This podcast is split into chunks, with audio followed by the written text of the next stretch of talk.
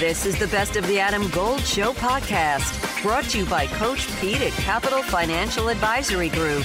Visit us at capitalfinancialusa.com. We have so many interesting things to discuss. Uh, look, Chip is uh, repping the Carolina Hurricanes. Uh, real quick, feel good about tomorrow night? 100%. Yeah. Ended in five. Let's go. Yeah, we let's don't. yeah. Let's, let's get this to bed and um, let's, let's, let's get a nice, much deserved vacation. Unbelievable performance last night. It's just so, so encouraging. Yeah, So no, I'm- nobody needs to get on a plane. Yeah, positive vibes, man. It's just, it's really positive. And look, you know what they say about Thursday night in Raleighwood? It's a baby Friday. There's, baby, baby Friday can get real loud in uh, in PNC Arena. So I imagine the I hope and imagine that the atmosphere is going to be electric, and it would be fantastic. Because um, I think I was listening earlier. When you do, this is a little bit of a reference to that. When you do end a series on the road, and like really, I'm thinking about the the one that's always in my mind as a big dumb fan is Game Seven in Washington back in Oh my gosh, yes. the silence is incredible. Like, you know, like as a fan watching from home, when you see your team go into their house and just rip it out. But we're going for positive vibes here. Yes. And positive vibes would be to end this thing in game five on home ice and start to get ready for. And look, this, we did not think that we would be saying at this point in the juncture in the playoffs, in the Stanley Cup playoffs, that we would be getting ready for the Eastern Conference Finals with a very good chance to go play for the Stanley Cup. When Svech goes down, when the injuries are mounting up, you're like, yeah, maybe we can get some breaks. And now it is all there. It's uh, it's fun stuff. As a big dumb It- it is fun stuff. You've you've actually you've, you've triggered in my mind. Sometimes I don't. I I think about questions that I would have liked to have asked, and I don't, I don't think it's a good question to ask before a closeout game. So I probably wouldn't have asked it of Brady Skjei anyway. But after the fact, I do think a good question for any of these players who have been through uh, games that they have won, whether home or on the road, to end a series. Which is better? to do like I know how cool it is to do it in front of your fans and get that like overwhelming adulation but but exactly. So Yes. in in in 2009 the hurricanes closed out the two series that they won game 7 in New Jersey games uh game 7 in Boston. Man to win those on the road?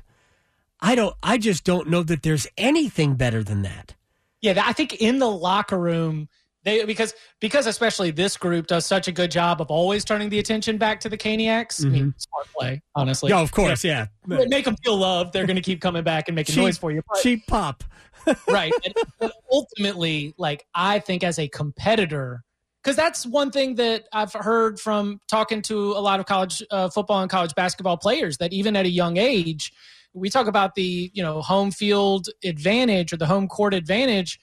Sometimes nothing gets somebody fired up like going to play in Cameron. Mhm. You know, like that's when you're going to see some of these players like really bring their all. They might do a little too much, might hurt their team in the on the way to doing it.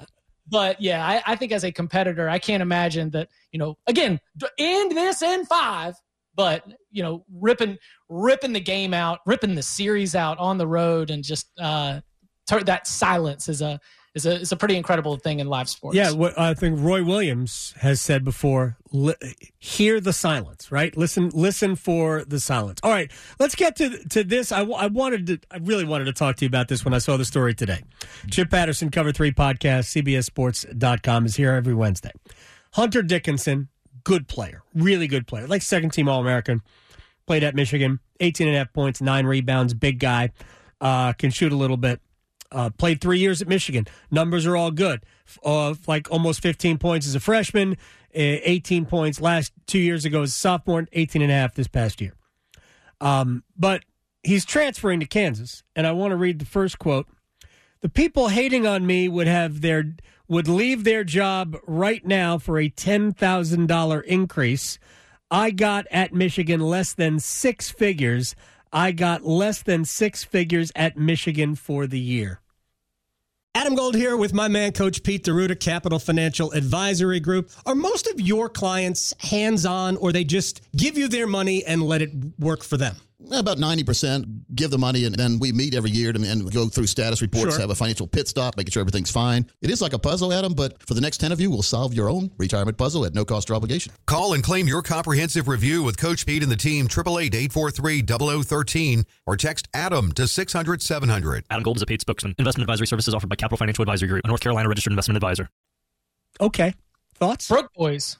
Yeah, broke boys. I mean, this is eh, it- th- it's the same kind of issue that we say like on, when uh, when Notre Dame flies in uh, an offensive coordinator candidate named Andy Ludwig from Utah. Utah has won the Pac-12 two years in a row. Just beat Lincoln Riley twice in the Yeah. same year. Back-to-back Rose Bowl appearances. Andy Ludwig, offensive coordinator at Utah, is one of the top um, you know, rising stars on that side of the ball.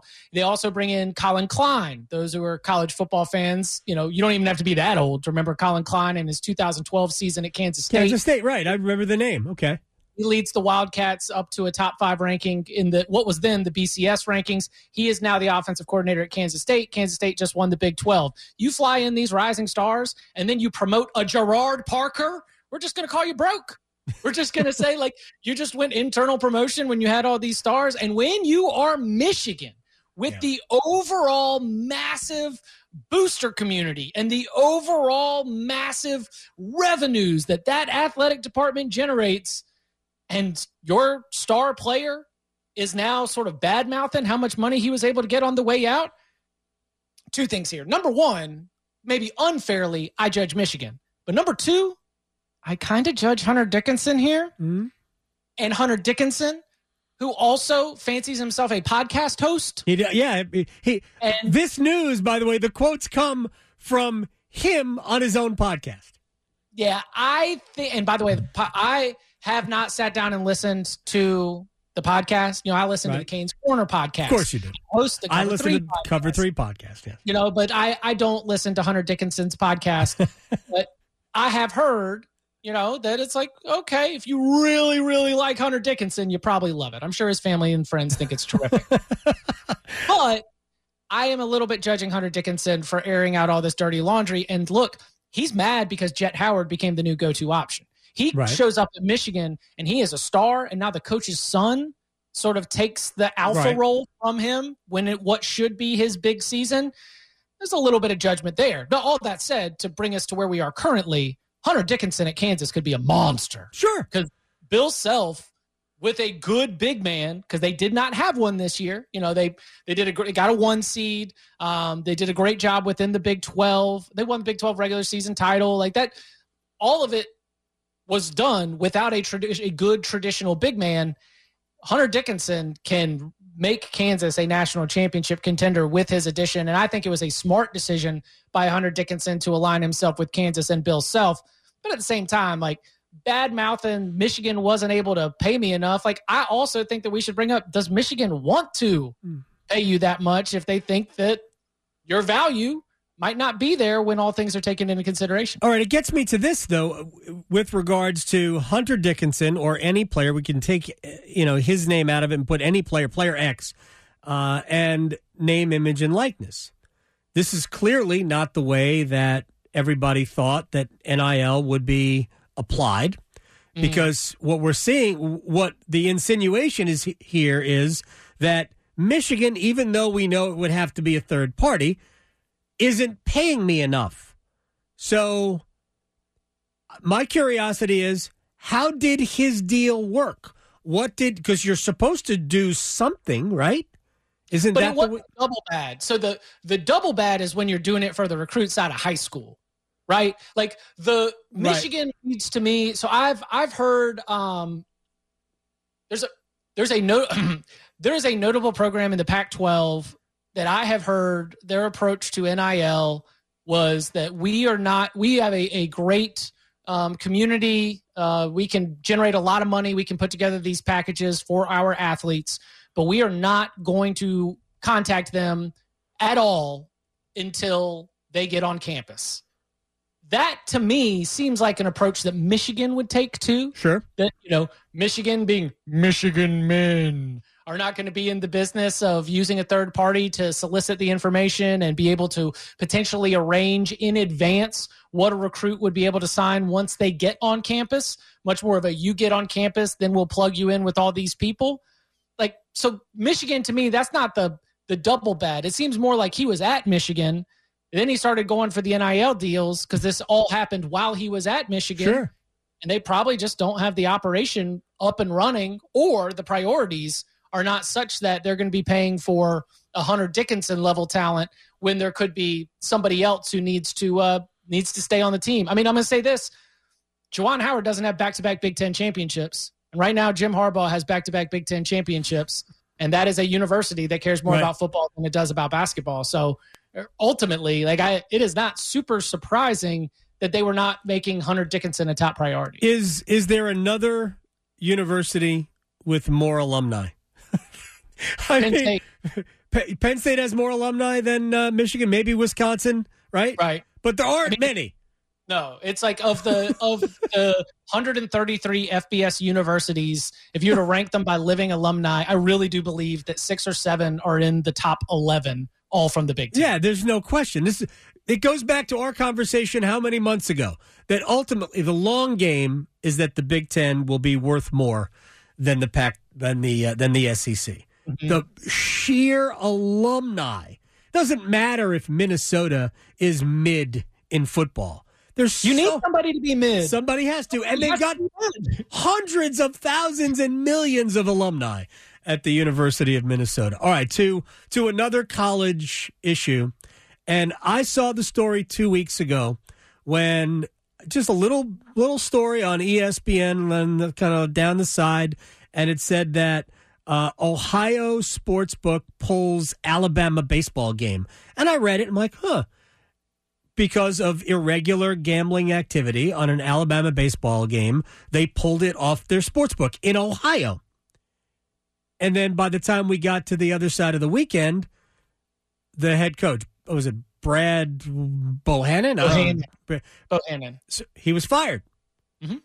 And somewhere in the story, there is a um, they surveillance video determined that he was involved in a phone call with somebody placing a bet in an Ohio casino. I have no clue how that is even possible, how you can determine that through a surveillance video, but whatever.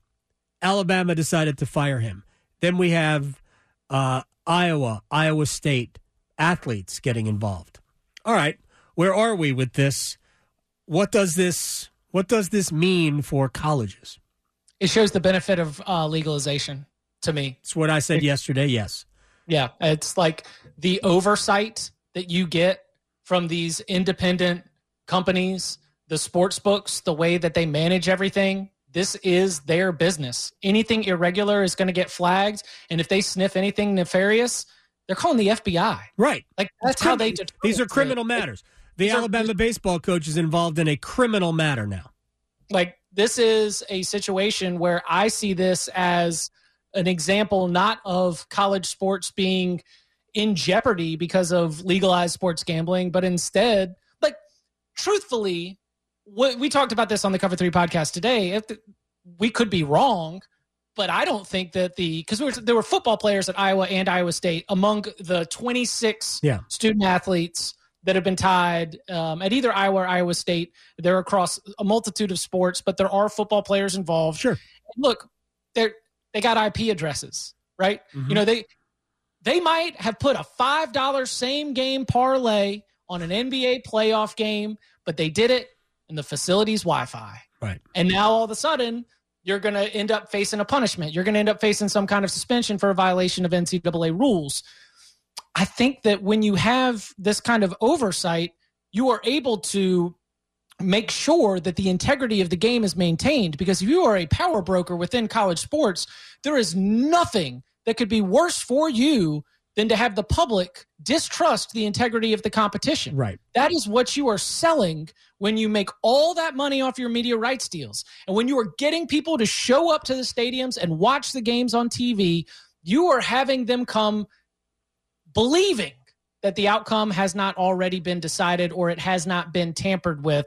And so it is actually, to me, this story is a, a first, it is a benefit of legalized sports gambling Mhm. because of the oversight and the regulation. And number two, my bet, get it, is that a lot of these violations are going to end up being relatively minor and not something that is associated with true criminal activity because true criminal activity in the sports gambling space as i understand it is not so dumb that you're going to go place a bet on the university wi-fi except that we already saw Detroit Lions players do it in mass at their facility. It's against the rules to do place a bet, even if it's not on an NFL game at team facilities. There were players involved that bet on football, and those players will have to be uh, have to apply for reinstatement for uh, after a year. So they will they will miss a year. But uh, most of the most of the infractions are a six six game suspension. But here's this is where, and I got two other two quick things before we go. Uh, this and one more. Uh, this is where though the the average person looks at this and says the problem is because it is so easy for these players now. It's easier. I know it's so easy, but easier. Like when I was in college, there was a bookie on every floor. Literally every floor of every dorm had somebody making book on sports because they knew nobody knew how to do it. Um, but now for for people who don't have that, it's easier if it's legal in your state to do it. Does it not put it put more of the onus on the universities to hammer home you cannot do this here? If you want to make a bet on the Nuggets and the Suns from your house, do it. But you can't do it here.